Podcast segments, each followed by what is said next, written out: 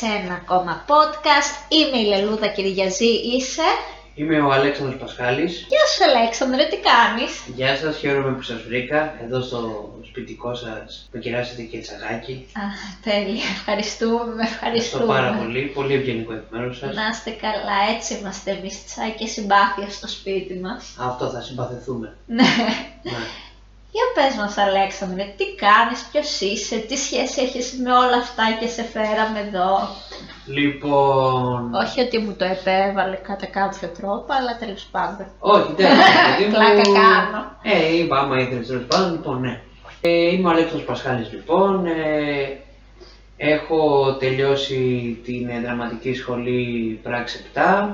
Στο παρελθόν επίσης ε, σπούδασα συντήρηση έργων τέχνης στη Ζάκυνθο και πιο πριν από αυτό έχω κάνει και ένα χρόνο σε ένα κολέγιο ψυχολογίας, διάφορα έτσι σεμινάρια για τα παιδιά. Πολύ πράγμα. Ναι, γενικά έχω επενδύσει στον άνθρωπο και στην τέχνη και γελάμε πάνω σε αυτό στην Ελλάδα. Και γι' αυτό το λόγο μας εγκαταλείπεις. Α, ναι, φεύγω, αλλάζω χώρα, γεια σας, τα πάμε. Πάω να μείνω... Τα καλλιτεχνικά δρόμενα εδώ πέρα σου φέρθηκαν πάρα πολύ καλά, γι' αυτό Εντάξει, είπες να τα εγκαταλείψεις. δεν έχω παράπονο, έχω δουλέψει, δηλαδή τελείωσα το 20, αποφύτησα το 20, έχω δουλέψει σαν ηθοποιός στην Ελλάδα, με παραστάσεις όπως με το Γιάννη Ποστατζόγλου και τον Δημοσθένη Παπαδόπουλο, αλλά σαν Αλέξανδρος θέλω μία αλλαγή. Δεν, έχω, δεν, δεν με εμπνέει ε, καθόλου αυτή η χώρα. Δηλαδή το βλέπω ας πούμε και από παιδιά της γενιάς μου και της φουρνιάς μου που είμαστε ηθοποιοί, ότι υπάρχει ένα τέλμα. Βέβαια δεν, θέλω, δεν θεωρώ ότι είναι για όλους το ίδιο. Αλλά σαν Αλέξανδρος έχω επιλέξει να αλλάξω τόπο, γι' αυτό σε τέσσερις μέρες φεύγω για Άμστερνταμ και φεύγω με, με προσδοκίες ούτε πολύ υψηλές αλλά ούτε και χαμηλές. Πάω και ό,τι τύχει. Εντάξει, κοίτα, εγώ πιστεύω θέληση να υπάρχει και αλήθεια το πιστεύω ότι ο άνθρωπος όλα μπορεί να τα καταφέρει, απλά κάποιοι είναι πιο τυχεροί και τα καταφέρνουν πιο εύκολα, κάποιοι πρέπει να φτύσουν αίμα και να μην το παρατήσουν. Δυστυχώς οι περισσότεροι δεν το αντέχουν και το παρατάνε. Δεν είναι ότι δεν έχουν τις δυνατότητες να τα καταφέρουν. Ναι, Εγώ θέλω να σου πω καλή τύχη. ευχαριστώ πολύ. Αν και πιστεύω ότι θα είναι πολύ καλύτερη η τύχη σε μια άλλη χώρα, τουλάχιστον στα καλλιτεχνικά, στο καλλιτεχνικό επίπεδο. Γιατί εδώ πέρα δεν μας έχουν εφερθεί και με τον καλύτερο τρόπο.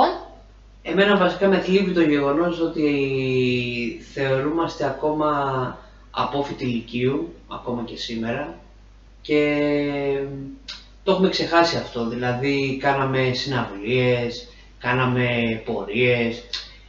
Ένα πράγμα που με έχει αποθαρρύνει να συνεχίσω σε αυτή τη χώρα είναι ότι έχουμε γεμίσει πανηγυρτζίδες και όχι εργάτες και όχι άνθρωποι, άνθρωποι που άνθρωποι πρακτικοί, ένα, δύο, τρία, τέσσερα, πάμε να βρούμε τη λύση. Δηλαδή, πιο πολύ έχω στο μυαλό μου σαν εικόνα τα story που ανεβάζουμε από την κατάληψη που θα γίνει στο εθνικό και θα κάνουμε πάρτι και θα έρθουν οι γνωστοί επαγγελματίες ηθοποιοί και αχ ναι να βοηθήσουμε τους ηθοποιούς αλλά Πρακτικά δεν έγινε τίποτα. α ναι ακριβώς Εντάξει, μεγάλη συζήτηση.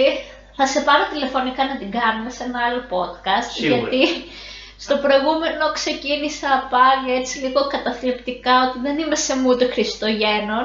ναι Οπότε μην χαλάσουμε και αυτό το Εγώ πάντως επεισόδιο. να ξέρεις το προηγούμενο σου podcast που το άκουσα Το Harry Potter. Βεβαίως, Τέλεια. να σου πω ότι είμαι πολύ μεγάλος φαν των Χριστουγέννων και του Harry Potter, αλλά κυρίως για τα Χριστούγεννα, όσες είναι να τα μισείς, όσο και να ξέρω πόσο ψυχαναγκαστική γιορτή είναι, γιατί όλοι πρέπει να είστε έτσι χαρούμενοι, ναι, εμένα τα Χριστούγεννα μου αρέσουν παντός καιρού.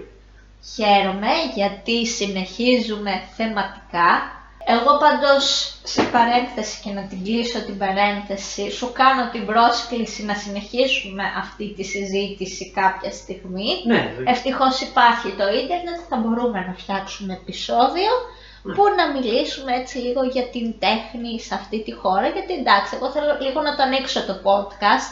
ναι. Αρχικά δεν είχα στο μυαλό μου να είναι μόνο σειρές και ταινίες, αλλά εντάξει, είναι και κάποια πρακτικά θέματα. Κατάλαβα. Αλλά σιγά σιγά θα το ανοίξουμε. Τέλος πάντων, επιστρέφουμε στη ροή του προγράμματος, κανονικά, θεματικά, Δεκέμβρης.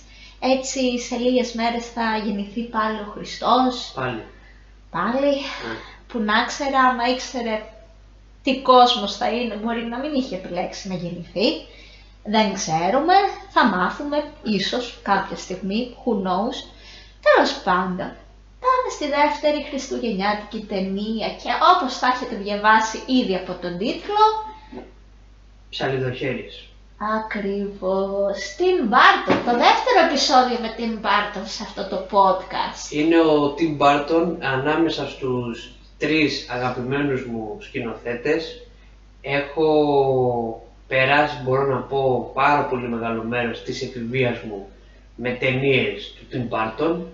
Ε, Πλάκα, πλάκα και εγώ έχω δει σχεδόν όλη του τη φιλμογραφία και όχι επίτηδες όπως τον Ταραντίνο που τον λατρεύω και έχω δει 10 φορές την κάθε του ταινία.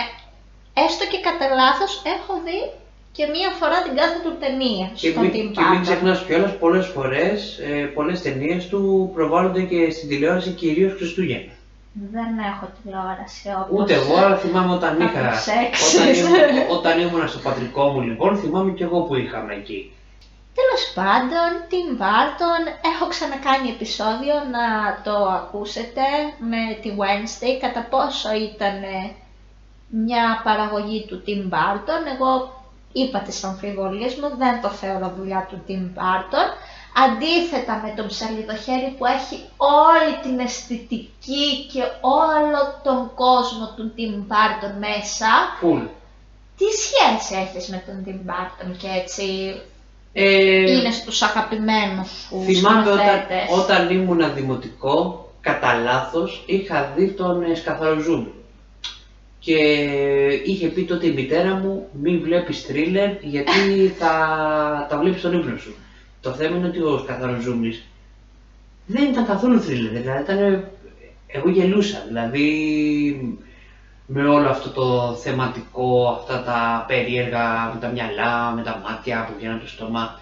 Οπότε μετά ε, δεν ήξερα προφανώς ποιος είναι αυτός ο σκηνοθέτης, οπότε μετά τυχαία είδα τον Batman του Tim Burton Α. με τον ε, Jack Nicholson, έναν που εκεί έμαθα τι, ποιος ήταν το Joker. Φτάνοντας κάπου εκεί πέμπτη, έκτη δημοτικού, είδα τον ε, ψαλιδοχέρι, λέω στη μαμά, μαμά ποιος είναι αυτός, ο Τζόνι Ντεπ. Θα παίξει τώρα και στους πειρατές της Καραϊβικής. Α, ε, και μπορώ να πω ότι η συγκεκριμένη ταινία είναι μία από τις αγαπημένες μου. Οπότε, κάπως έτσι, ήταν η πρώτη μου γνωριμία με τον Tim Burton. Ήταν δηλαδή, με συνόδεψε full στην εφηβεία και εντάξει, μετά εννοείται ε, στα 15 μου έβλεπα full. Έχω δει όλη την τριλογία Νεκρή Νύφη, ε, Nightmare Before Christmas και το Frankenville, ε, τα οποία είναι ταινίες που συνδέονται για κάποιον που δεν το ξέρει. Ε, Εντάξει, νομίζω ότι για μένα τα μ, animation του Tim Burton είναι ακόμα περισσότερο Tim Burton γιατί Ε, ο- ναι. Ο, ίδιος είναι και σκητσογράφος, δεν είναι ότι είναι μόνο ένας απλός, καλά, απλός σίγουρα δεν είναι, δεν είναι μόνο σκηνοθέτης, δηλαδή σίγουρα. από πολύ μικρός ε, έκανε σκίτσα και μάλιστα η ιδέα για τον ψαλιδοχέρι από εκεί προέκυψε. Ενώ όταν ήταν ε, έφηβος έκανε μια ζωγραφιά ενός πολύ ψηλού αγοριού, αδύνατου, με μακριά περίεργα δάχτυλα που ήταν σαν ψαλίδια και στην ουσία ήθελε να ζωγραφίσει πώς αισθάνεται τη μοναξιά Μμ. γιατί σαν έφηβος έχει πει ότι ένιωθε πάρα πολύ μόνος και ότι δύσκολα έκανε φιλίες, δηλαδή ένιωθε λες και οι άνθρωποι έχουν την τάση να απομακρύνονται από αυτόν. Οπότε ήδη από την εφηβεία τους στην Καλιφόρνια που θα δούμε, θα το σχολιάσουμε και μετά, η Ναι. γειτονιά που έχει επιλέξει να δείξει είναι αναφορά στη δικιά του γειτονιά. Έχει αναφέρει γενικά ότι από πολύ μικρό τον αφήνανε οι άνθρωποι μόνο του. Δηλαδή δεν, δεν τον επλησιάζανε. Και ήταν ένα παράπονό του που δεν ήξερε για ποιο λόγο συμβαίνει αυτό. Ναι, ήταν λίγο διαφορετικός. Ευτυχώς για μας πλέον, εντάξει. Αλλά για εκείνον μπορεί να τους τύχησε τότε. Ε, η αλήθεια είναι ότι οι άνθρωποι τρο- τρομάζουμε όταν βλέπουμε κάποιον διαφορετικό, δηλαδή όταν βλέπουμε κάποιον που δυσκολευόμαστε να επικοινωνήσουμε ή δεν κάνει πράγματα τα οποία έχουμε συνηθίσει να κάνουμε.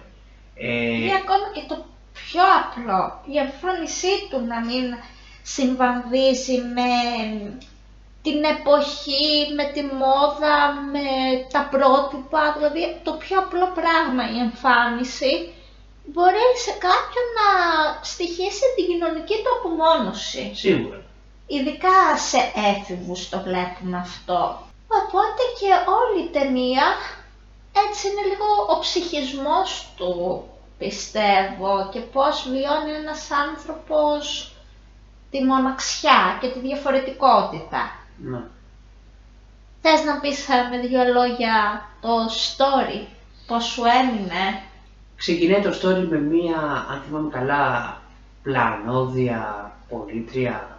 Ε, Όχι, πριν από αυτό είναι μια γιαγιά που πάει να κοιμήσει την εγγονή της και Ναι. χιονίζει και λέει η γιαγιά γιατί χιονίζει, από πού έρχεται το χιόνι; Και λέει θα σου πω εγώ από πού έρχεται το χιόνι και αρχίζει και λέει την ιστορία πώς το βίωσε ότι όταν ήταν νέα η γιαγιά δεν χιόνιζε ποτέ εκεί και από μία στιγμή και μετά άρχισε Α, να χιονίζει. Μπράβο, ναι, δεν θυμόμαι Α, δεν εσύ. την είδες πρόσφατα την Ε, ταινία. έχω να τη δω, ναι, ναι, όχι. Αδιάβαστος ήρθες. Αλλά θυμάμαι το πώς ξεκινάει. θυμάμαι ότι πηγαίνει η πωλήτρια, η, η Μπέξ, κάπως έτσι λεγόταν. Πεγκ. Η Πεγκ, ναι, στο, σε ένα πολύ μακρινό μεγάλο κάστρο. Ναι, ήταν πωλήτρια της Avon κιόλας, αυτή η γνωστή ε, μάρκα καλλιντικών που δεν έχει φυσικό κατάστημα, αλλά έχει πολιτές σε όλο τον κόσμο που Είναι πουλάνε πλανόδια. τα, ναι, πουλάνε τα προϊόντα, ακόμη Και- και... σήμερα υπάρχει. Και πηγαίνει σε ένα κάστρο και χτυπάει την πόρτα και της ανοίγει ο Έντουαρτ. Δεν Ε, της ανοίγει. Τι- Άστε, θα το πω εγώ. Μα δεν τον βρήκε εκεί πέρα που ήταν... ε, Τον βρήκε, αλλά δεν της άνοιξε ποτέ την πόρτα. Ναι, δε- Μπήκε μέσα μόνη της. Α, είχε τέτοιο θα... αυτό, το- αυτό μου είχε διαφύγει που είχε τέτοιο Ναι, η πράγμα. καημένη ήθελε να πουλήσει όλη την αποφεύγανε, κανένας δεν Ω. ήθελε. Τέλος πάντων μπαίνει, τον βλέπει που είναι μόνος του, είναι έτσι λίγο περίεργος έως πολύ στην εμφάνιση. Αντί για χέρια έχει ψαλίδια. Αλλά ήταν ε, πάρα πολύ ευγενικός γενικά. Ναι, ήταν πολύ ευγενικός, πολύ γλυκούλης και η Πέκ γενικά μένα είναι από τους αγαπημένους μου χαρακτήρες μέσα στην ταινία. Μπορεί έτσι λίγο στην αρχή να φοβήθηκε, εντάξει μεταξύ μας και εγώ αν έβλεπα κάποιον που έχει ψαλίδια αντί για χέρια, ε, θα είχα Ναι. λιποθυμήσει. Ε, σίγουρα. Ε, δεν κολλάει όμως εκεί πέρα, το ρωτάει πράγματα γι' αυτό. Καταλαβαίνω ότι μένει μόνος του. Ναι, γιατί είχε πεθάνει ο, ο αφέντης του πριν. Βασικά ο δημιουργός Ναι. του, αυτό δηλαδή είναι και μια αναφορά και βλέπουμε τις αναφορές εκτός από τον εξπρεσιονισμό που φαίνεται από την αρχή μέχρι το τέλος, στο 80 με 90% των ταινιών του, ε, έχει επηρεαστεί εδώ πέρα ξεκάθαρα και από το τέρας του Φράγκενστάιν. Ναι. Ο δημιουργός του πέθανε και μάλιστα είναι μια σκηνή που πριν πεθάνει, του, γιατί τον κατασκεύαζε κομμάτι-κομμάτι, πάει να του δώσει τα χέρια του, ότι λέει είναι το χριστουγεννιάτικό σου ε, δώρο για να σε ολοκληρώσω και πεθαίνει πριν του βάλει τα χέρια. Οπότε ο Έντουαρτ χάνει και την ευκαιρία να είναι ένας ολοκληρωμένος άνθρωπος και χάνει και Χάνει την καταρχάς την ευκαιρία να συνεπάρξει με τον δημιουργό του και να Ναι. συνεπάρξει και με έναν άλλον ε, άνθρωπο. εννοείται. Ε, ναι, και τον παίρνει λοιπόν έτσι μπέκ στο σπίτι. Στην αρχή όλοι το αντιμετωπίζουν αυτό με λίγο τρόμο, αλλά ενθουσιάζονται γιατί τον... Wow, something new. ναι, κάτι τέτοιο και τον αντιμετωπίζουν σαν αξιοθέατο, αλλά χαίρονται που είναι βοηθητικός, ε, έχει- είναι και συναισθαλμένος. Είναι μάλιστα το τοποθετείς σε μια γειτονιά που δεν μας προσ- προσδιορίζει τόπο και χρόνο. Είναι τα κλασικά προάστια.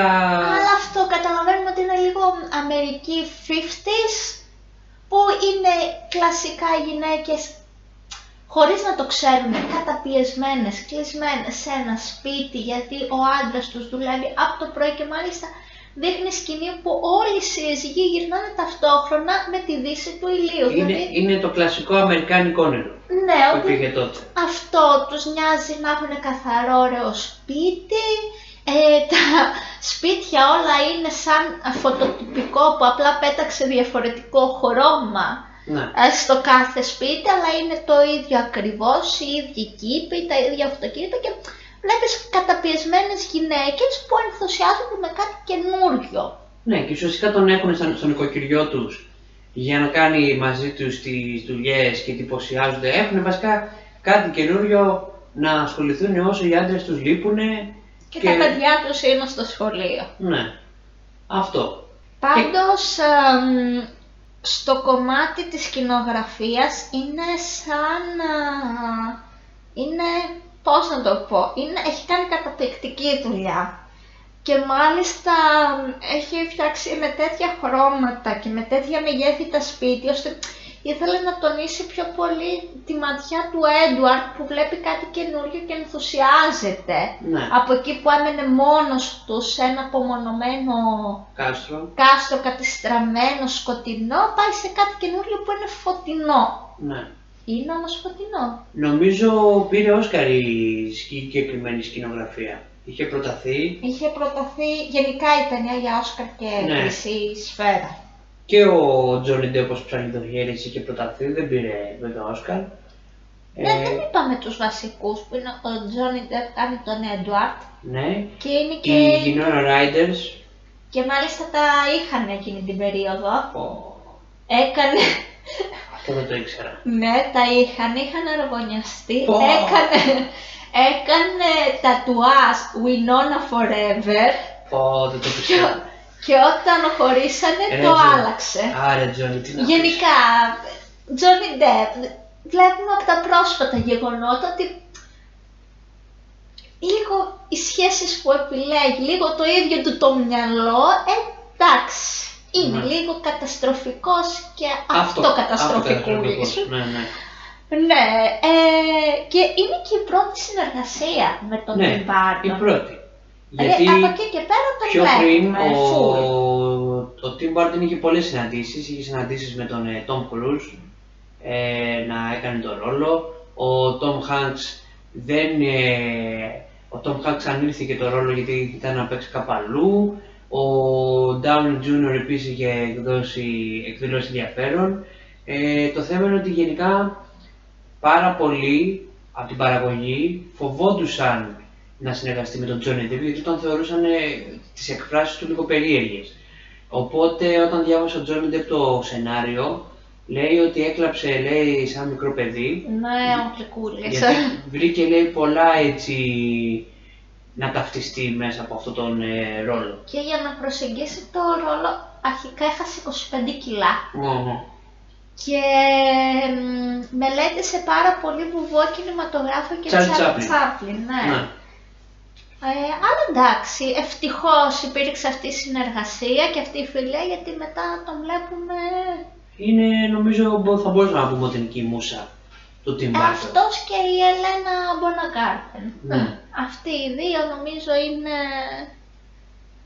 Επίσης θα Το βγει top. άσχετο, θα βγει και σκαθαροζούμες 2. Όχι Το 24.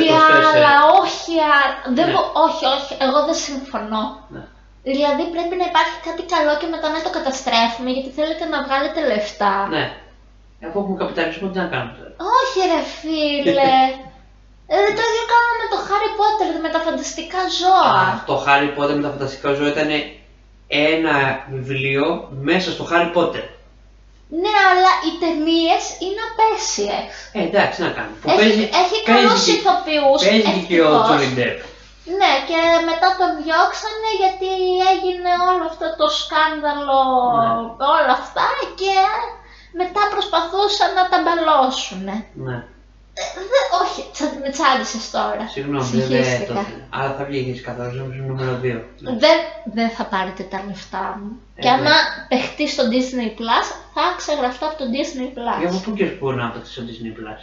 Δεν ξέρω. Ε, το ναι. Disney Plus έχει κάνει όλες τις ideas του κόσμου.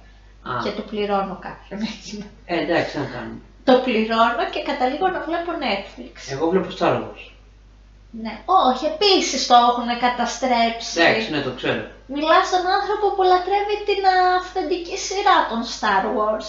Ναι, Τέλος πάντων, μην Αυτά. ξεφεύγουμε. ναι, ναι. Επίσης παίζει ο Vincent Price αμ, τον, ο, τον δημιουργό που έφτιαξε τον Edward και μάλιστα επίτηδες βάλανε πολύ λίγες σκηνές γιατί ήταν άρρωστος. Είχε Πάρκινσον. Μμμ. Ήταν Νομίζω- σε αυτά τα στάδια, ναι. Ναι. Και γι' αυτό δυστυχώς. Εγώ γιατί το σκεφτόμουν. Γιατί δεν έχουν περισσότερες σκηνές. Ήταν ωραίες οι σκηνές δηλαδή που είχε τα flashback που θυμόταν τις στιγμές με τον δημιουργό. ναι. Ήταν ο μόνος που τον αντιμετώπιζε... Καλά και η Πεγ τον αντιμετώπιζε με αγάπη και τον δικαιολογούσε ακόμα και μέχρι την τελευταία στιγμή που δεν ήξερα ακριβώς τι έχει συμβεί. Το θέμα είναι ότι στην ταινία άλλαξε η κατάσταση για τον Έντουαρτ μετά από μια ληστεία Ναι. που είχε συμβεί και τον κατηγορούσαν ότι αυτός την έκανε και μετά είναι που ξεκίνησε όλη η παρεξήγηση, συγχύστηκε και ο Έντουαρτ, όποιος τον πλησίαζε προσπαθούσε να, να προστατευτεί ο Έντουαρτ, σήκωνε τα χέρια του, οπότε ο άλλος καρφωνόταν πάνω στα ψαλίδια, τον έλεγαν ότι είναι τέρας, Ναι. μετά απομονώθηκε, ήταν βέβαια παράλληλα ερωτευμένος, Με την Kim. ναι, που ήταν η Winona Riders, ε, Που βλέπουμε σιγά σιγά και αυτή... Γενικά έχει πολύ ενδιαφέρον ο ρόλος α, της Kim γιατί αντιπροσωπεύει αυτό το, τη μέση έφηβη στην Αμερική ναι, που ήταν και chill, ε, chill, ε, cheerleader, Ναι, και στην πραγματικότητα λέει η Winona Ryder ήταν ακριβώς το αντίθετο.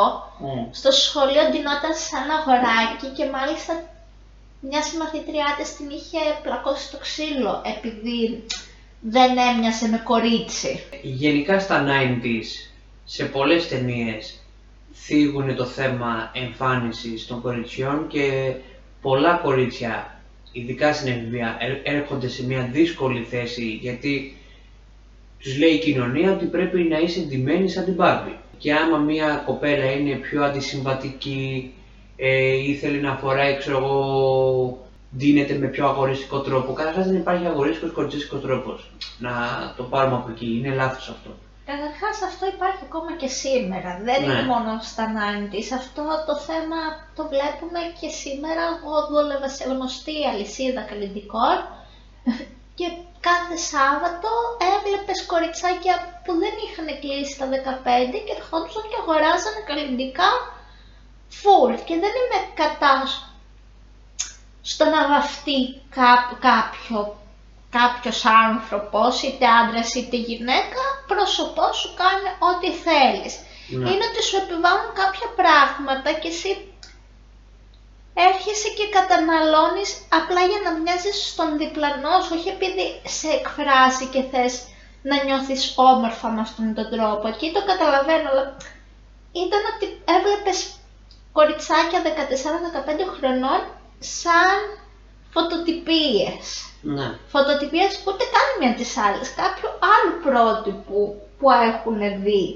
Και ήταν άσχημα από την άποψη ότι γιατί φορτώνεις το προσωπάκι σου με τόσα πράγματα που μπορεί να σου κάνουν και κακό; Ε, πάνω σε αυτό λοιπόν ε, το βλέπουμε. Δηλαδή όχι μόνο η ίδια κοινωνία και οι ίδιες οι κοπέλες μεταξύ τους που αυτό ισχύει και στα, και στα αγόρια και στα κορίτσια, ε, ειδικά πάνω στην εφηβεία υπάρχει μια επιβολή της εμφάνισης, ότι πρέπει να είσαι έτσι.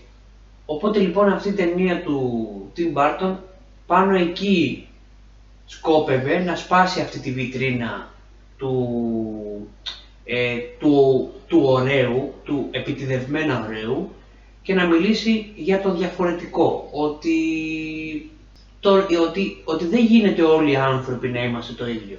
Δηλαδή τι είπες εσύ πριν λίγο, ότι τα σπίτια ήταν όλα ίδια, Ναι. σαν να έχουν βγει από, σαν να είναι όλο μία μακέτα. Ναι. Ε, δεν γίνεται τόσοι άνθρωποι σε αυτόν τον πλανήτη να έχουμε την ίδια προσωπικότητα, το ίδιο ντύσιμο, τα, την, ίδια σε, την ίδια σε, σεξουαλικότητα.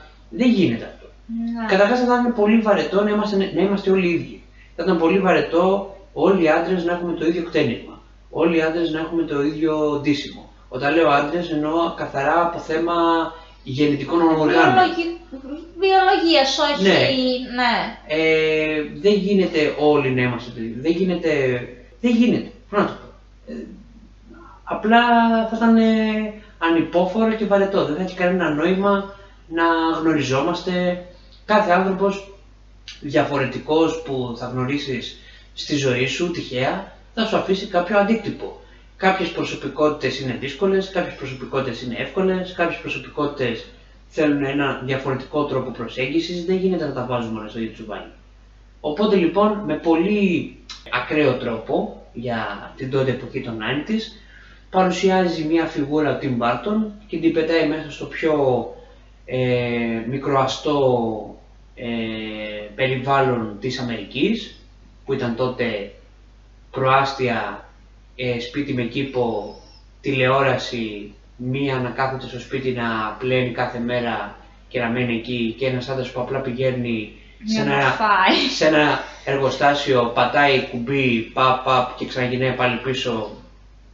Ακόμα και οι συζητήσεις ήταν τόσο τυπ, τυποποιημένες. Δηλαδή ήταν... Και φαίνεται ότι και ο ένας δεν ακούει τον άλλον. Ναι. Δηλαδή εκεί που λέει ο Έντουαρτ ότι δεν θυμάμαι πώς τη λένε, ότι με πήγε πίσω στην αποθήκη και έβγαλε τα ρούχα της, Α, η άλλη... η- η γειτόνισσα, Η γειτόνισσα που του- ναι, την που του την έπεφτε. έπεφτε ε, και αυτός δεν, δεν ήξερε τι συμβεί και του λέει «Α, έγινε αυτό» και σηκώθηκα να φύγω. Και ο, ο πατέρας συνεχίζει και μιλάει γιατί δεν άκουσε ποτέ τον Έντουαρτ τι έλεγε, παρά μόνο τα παιδιά και η Πέγγι γύρισε και το κοιτάζουν μου κλερωμένα μάτια. Φύγει πάρα πολύ ωραία πράγματα και δεν στο κάνει κουνώντας το δάχτυλο. Όχι, Νομίζω δείχνει γι' τη αυτό ροή. είναι ακόμα και σήμερα μια τόσο αγαπημένη ταινία. Ναι. Το δείχνει με τη ροή της καθημερινότητας. Δηλαδή, η καθημερινότητα που περνάει τόσο γρήγορα και τόσο ε, μαζοποιημένα και τυποποιημένα σαν διάρκεια, ε, αυτά προκύπτουν. Δηλαδή, Και μιλάμε για το 1990. Σκέψου σήμερα πόσο πιο τυποποιημένα που σκέψου πολύ από την ηλικία μας και πάρα πολύ, όχι μόνο από την ηλικία μας και, και μεγαλύτεροι, μνημονεύουν τα 90s ότι α, ήταν όλα ανέμελα. Κοίτα, νομίζω ότι αυτό είναι ένας μύθος που πρέπει να καταλάβουμε σιγά σιγά ότι πάντα όταν είμαστε σε πιο μεγάλες ηλικίες και μνημονεύουμε τα νιάτα μας, πάντα όλα είναι πιο ανέμελα. Δηλαδή, εννοείται ότι στα 20 μου ήμουν πολύ πιο ανέμελη από ότι είμαι τώρα, Ε, ναι. που συντηρώ μόνη μου ένα σπίτι, ε, που είμαι τυχερή και έχω σύντροφο και μοιραζόμαστε τα έξοδα, άλλοι άνθρωποι είναι τελείως μόνοι τους. Ακριβώς. Δηλαδή, σε 15 χρόνια μπορεί να λέω τα 30 μου ήταν καλύτερα. Αν έχω παιδιά και δεν έχω καθόλου χρόνο και λεφτά για τίποτα για μένα. Ναι. Μετά στα 60 μου αν έχω ε, προβλήματα υγείας, αλλά α, στα 40 μου, η καλύτερη περίοδος της ζωής μου. Οπότε νομίζω ότι αυτό είναι λίγο ένα ψέμα, ότι πάντα πιστεύουμε ότι τα νεανικά μας χρόνια είναι καλύτερα από αυτά των επόμενων. Σίγουρα. Εντάξει, εννοείται ότι από άποψη πραγματικότητας τα 90's είναι πολύ καλύτερα σίγουρα για την Ελλάδα γιατί εντός εισαγωγικών κάνω λεφτά υπήρχαν. Ήταν ο μεγάλος ο Ανδρέας πιο πριν, οπότε εντάξει. Ναι, ναι, ναι, αυτά μας φάγανε. ε, σκηνοθετικά πώς σου φάνηκε; Σκηνοθετικά γενικά ο Tim Burton εμένα μου αρέσει γιατί έχει ένα παιχνίδισμα, δηλαδή νιώθω ότι και βέβαια εντάξει το κάνεις βέβαια με τη συνεργασία της μουσικής που επιλέγει. Που σε αυτό είναι, ε, κάνει ο Ντάνι Elfman στο συγκεκριμένο, στη συγκεκριμένη ταινία και είναι... Εγώ γι' αυτό την έβαλα στις χριστουγεννιάτικες ταινίες, εντάξει πέρα ότι όταν ήμασταν παιδιά έπαιζε οπότε σαν εικόνα υπήρχε, έχει το χιόνι, τα vibes, οι τελευταίες σκηνές είναι Χριστούγεννα, αλλά και η μουσική τέτοια. Mm. Περνάει πολύ στενάχωρο, δηλαδή εγώ πάντα στο τέλος κλαίω. Εγώ γι' αυτό αποφεύγω να τη δω τη συγκεκριμένη Εγώ ταινία. την έχω δει πέντε φορές τουλάχιστον. Την έχω δει μία με δύο φορές πιο παλιά, αλλά επειδή πάντα κατέληγα να κλαίω, Ναι. Την απέφευγα, την ξαναείδα τώρα για να θυμηθώ και μάδεψε. Πάλι κατέληξα να κλαίω στο τέλος. Ναι, ναι. Σαν χαζή, αλλά η μουσική σου προκαλεί έτσι κάτι το ζεστό, αυτό το, το χριστουγεννιάτικο που είσαι Αυτή τη σπίτι σου. θαλπορή. Ναι, αυτό το...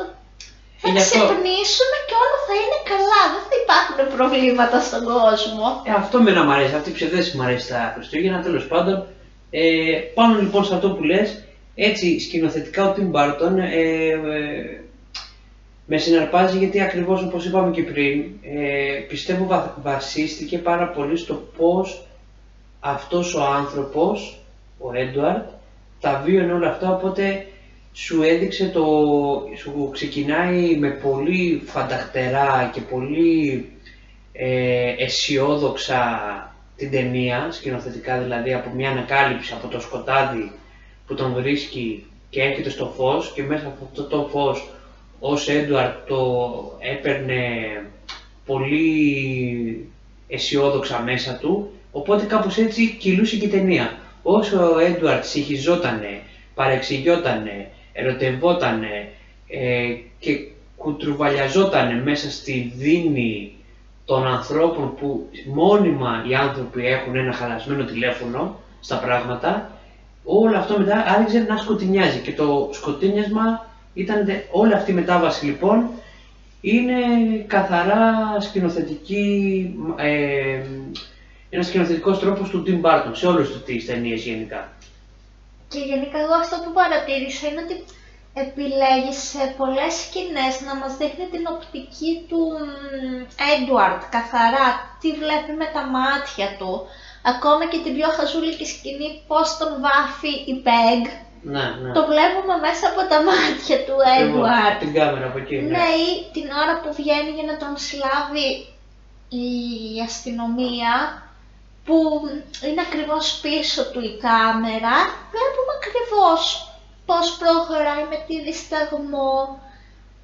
Και επίσης ένα θέμα που θίγει ότι δεν καρφώνει τους ανθρώπους, δηλαδή του φαίνονται τόσο άσχημα όταν δεν παίρνουν από αυτόν αυτό που θέλουν και ποτέ δεν γυρνάει να πει ότι αυτός μου φέρθηκε έτσι γιατί δεν του έκανα το τάδε χατήρι ή Ναι. δεν τον βόλεψα σε αυτό που ήθελε.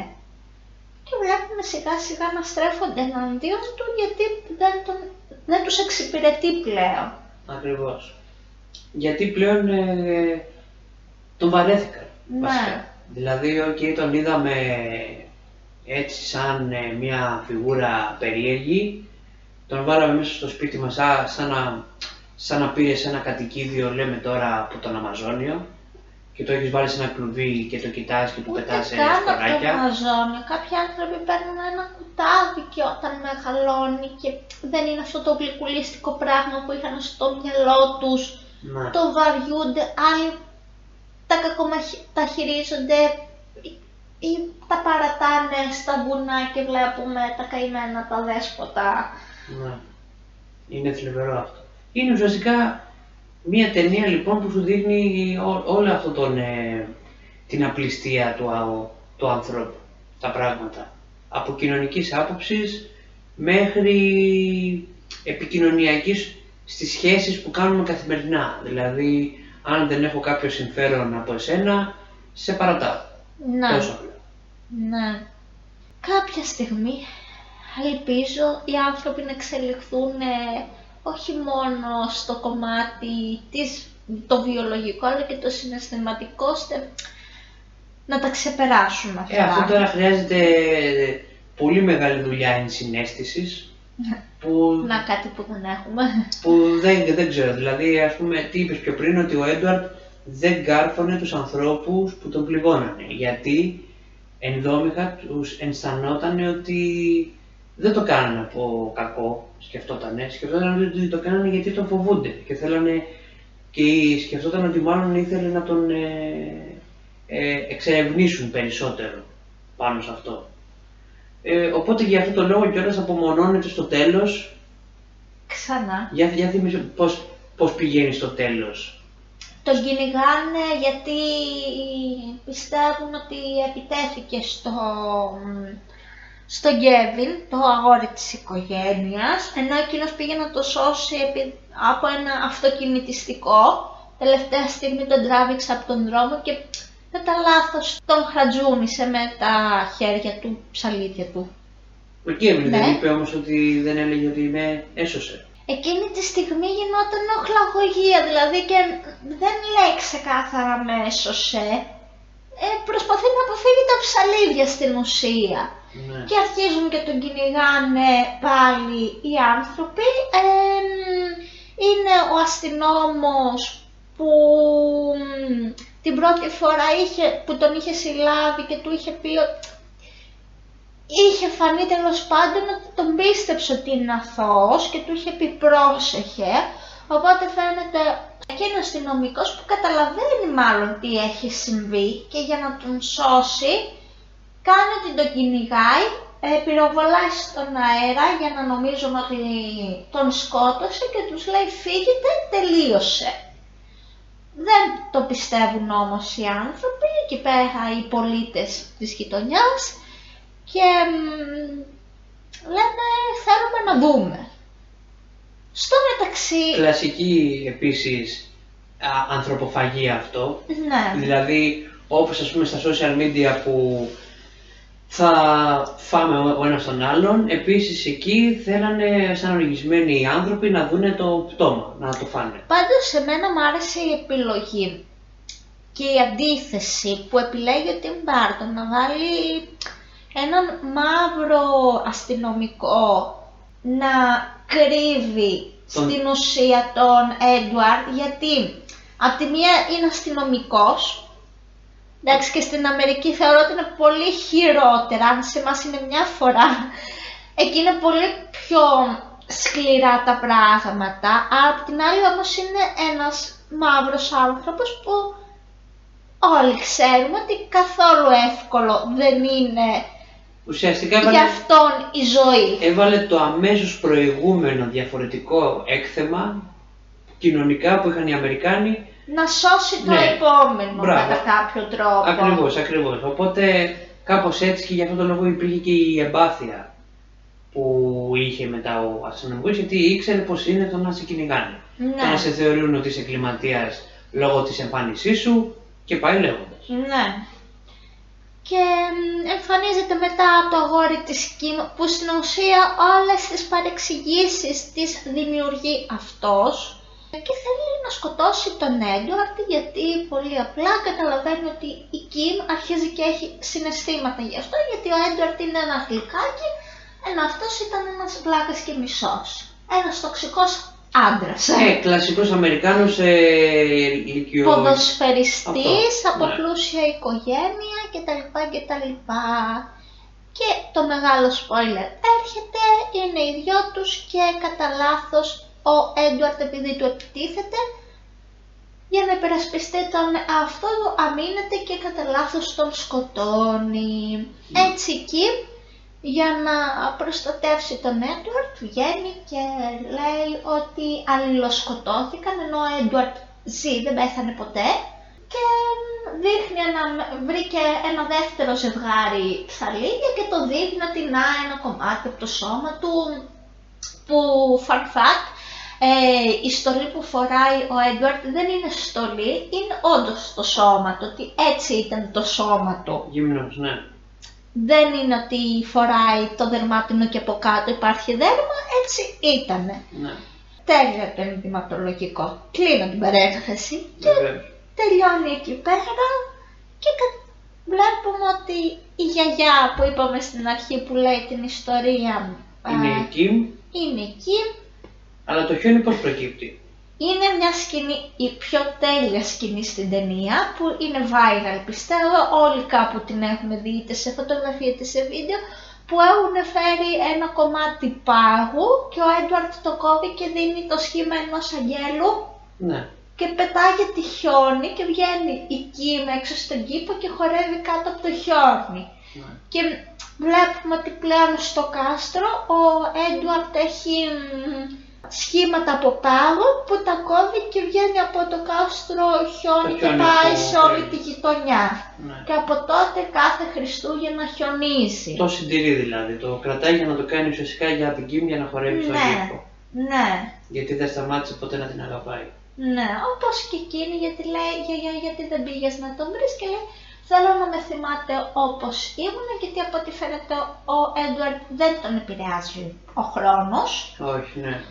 Ενώ η Κιμ μεγάλωσε, γέρασε όπως κάθε φυσιολογικός άνθρωπος. Όπως όλοι θα κάνουμε τέλος πάντων σε, αυτή τη, σε αυτό το, σε αυτό το σε κόσμο αυτή που τη ζούμε. ζωή. Οριμάζουμε και σωματικά, κάποιοι και πνευματικά, κάποιοι άλλοι όχι, αλλά τέλος πάντων. Ναι. Και αυτή είναι η μ, ιστορία του Εγώ θα πάω να, Έντουαρτ εγώ θα- εγώ θα Ψαλιδοχέρη. πάω να, να την ξαναδώ πάντως τα Χριστούγεννα τώρα. Ναι, Μετά από αυτό. ναι, είναι ό,τι Ορώθηκα. καλύτερο. Εγώ έφτιαξα και τσαγάκι χθες το βράδυ, νομίζω την ξαναείδα. Ναι. Εδώ στον καναπέ με την α, πικέ την α, κουβερτούλα, την έβαλα, εντάξει, έκλαψα, Ε, αλλά όλα καλά. αλλά κάθισε και την είδες. Και Αυτό. την είδα, ναι. Ναι. Και χάρηκα γιατί ε, πάλι όπως και με τον Χάρι Πότερ ένιωσα για λίγο αυτή τη θαλπορή ότι ξέρεις κάτι, το πρόβλημά σου είναι η ταινία που βλέπεις, δεν έχεις άλλα προβλήματα στη ζωή σου. Ε, ναι. Σήμερα το πρωί ξύπνησα και τα προβλήματα συνεχίστηκαν. Ακριβώς. Αυτό. Γι' αυτό λοιπόν όσοι δεν έχετε δει ψαλιδοχέρι και είστε, ξέρω εγώ, ηλικία από 30 και πάνω, είστε απαράδεκτοι. Όσοι είστε 15 χρονών, είναι μια καλή ευκαιρία να Είναι δείτε μια ωραία ψαλιδοχέρι. ταινία που τα συνδυάζει όλα, δηλαδή έχει φαντασία, έχει δράμα, έχει κομικά στοιχεία, έχει αυτό το μ, αισθηματικό που εντάξει λίγο σε μια φάση να είσαι που είσαι ερωτευμένος, ερωτευμένη αυτή την περίοδο, ε, θα το πεις ένα «Αχ, γιατί να μην είναι μαζί, τα έχει όλα». Και μάλιστα διάβαζα ότι ο Tim Burton ήθελε να το κάνει και musical, Ναι, ναι, ευτυχώς δεν το έκανε. ναι, ευτυχώς. Εντάξει, γιατί ο ίδιος λέει Νομίζω ότι... ότι να το κάνει musical πριν ξεκινήσουν τα γυρίσματα με τον Johnny Depp και μετά είδε ότι τελικά δεν χρειάζεται. Ναι, ήταν η φάση που είχε γυρίσει τα Batman, είχε φτάσει στην ελίτ των σκηνοθετών, οπότε ήξερε Ναι. ότι κανένας δεν θα του φέρει αντίρρηση, ό,τι και να πει, Ήταν ναι τότε, θα του λέγανε. ήτανε τότε με τη Warner Bros. και του λέγε πάρ' τα όλα, κάντε εσύ ό,τι θες. Αυτό. Βασικά δεν ήταν η, η Warner... Η Fox ε, τέτοια, η, Ναι, η Warner, ήταν στην αρχή να τον αναλάβει η Warner Bros. Και αλλά το έ- εξαγοράστηκε Ναι. από την 20th Century. Ναι. Ναι, τέλος πάντων. Anyway, κάτι έτσι να πεις τελευταίο για την ταινία. Ε, τίποτα, είναι, είναι, πι- πι- πιστεύω άμα θέλουμε να μιλήσουμε για τη διαφορετικότητα και το πόσο, και το πόσο τρελαίνονται οι άνθρωποι να βρίσκουν ξυλαστήρια θύματα για να πούνε ότι να, ε, τα λύσαμε τα προβλήματά μας, σκοτώσαμε αυτόν γιατί ξεχώριζε, είναι πιστεύω μια ταινία που θα μπορούσε να σου το δείξει αυτό. Επίσης είναι μια ταινία που μπορεί να εμπνεύσει πάρα πολύ κόσμο από άποψη σκηνογραφίας, από άποψη... Από, Ενδυματολογίας. ναι, από άποψη οικαστικής γενικά. Εμένα και ερμηνευτικά μ' άρεσα Βεβαίως. πάρα πολύ. Δηλαδή, ενώ ήταν ένα θέμα που έπαιρνε τους ηθοποιούς να τραβήξουν από τα μαλλιά την υποκριτική, γιατί κάποιοι είναι σαν καρικατούρες, Ακριβώς. οι χαρακτήρες δεν το κάνουν αυτό. Και πάμε πάλι στο στοιχείο το να μην περιγράφεται αυτό που παίζεται εκεί Καθόλου. έξω. Καθόλου. Τις προάλλες είχα αυτή τη συζήτηση με τον αδελφό μου ε, που λέγαμε ας πούμε για διάφορους ε, ε, σπουδαστές μιας γνωστής ε, τέλος πάντων ε, σχολής σκηνοθεσίας ότι όταν λένε φράσεις του τύπου ε, περιέγραψε με αυτό και κάνει αυτό ε, όλοι ξερνάμε από τα μάτια και από τα αυτιά. Δηλαδή αλίμονο πια ε, να μιλάμε τώρα για το 2023 να πρέπει να κάνεις έναν τύπο ε, περιγραφικά, δηλαδή περιγραφικά και στερεοτυπικά. Πλέον νομίζω το βλέπουμε αυτό σε κάποιες, όχι όλες, ελληνικές σειρές, αλλά τέλος πάντων είναι κρίμα να υπάρχει ακόμα αυτό στις μέρες μας. Αυτά. Ναι. Ωραία, εγώ αυτό που έχω να πω ότι μ, είναι ωραία να δεις αυτή την ταινία με παρέα, όποια Ε, σίγουρα. παρέα και να είναι, είσαι με την οικογένειά σου, θεωρώ ότι είναι μια ταινία που μπορούν και μικρότερες. Θα έλεγα ότι είναι και οικογενειακή ταινία. Δηλαδή Πανεύκολα. εγώ θα το έβαζα στο δεκάχρονο παιδί μου. Βεβαίως.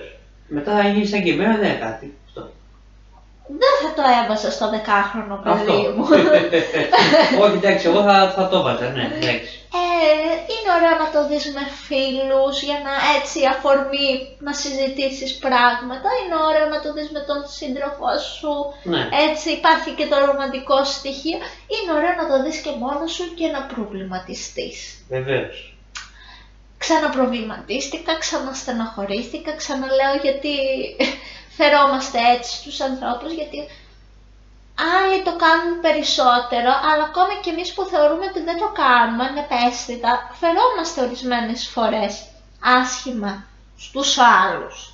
Απλά πρέπει όσο μεγαλώνουμε να κα- βάζουμε φίλτρο στον εαυτό μας και να έχουμε το θάρρος να αναγνωρίζουμε τα λάθη μας και να λέμε συγγνώμη που σου φέρθηκα έτσι.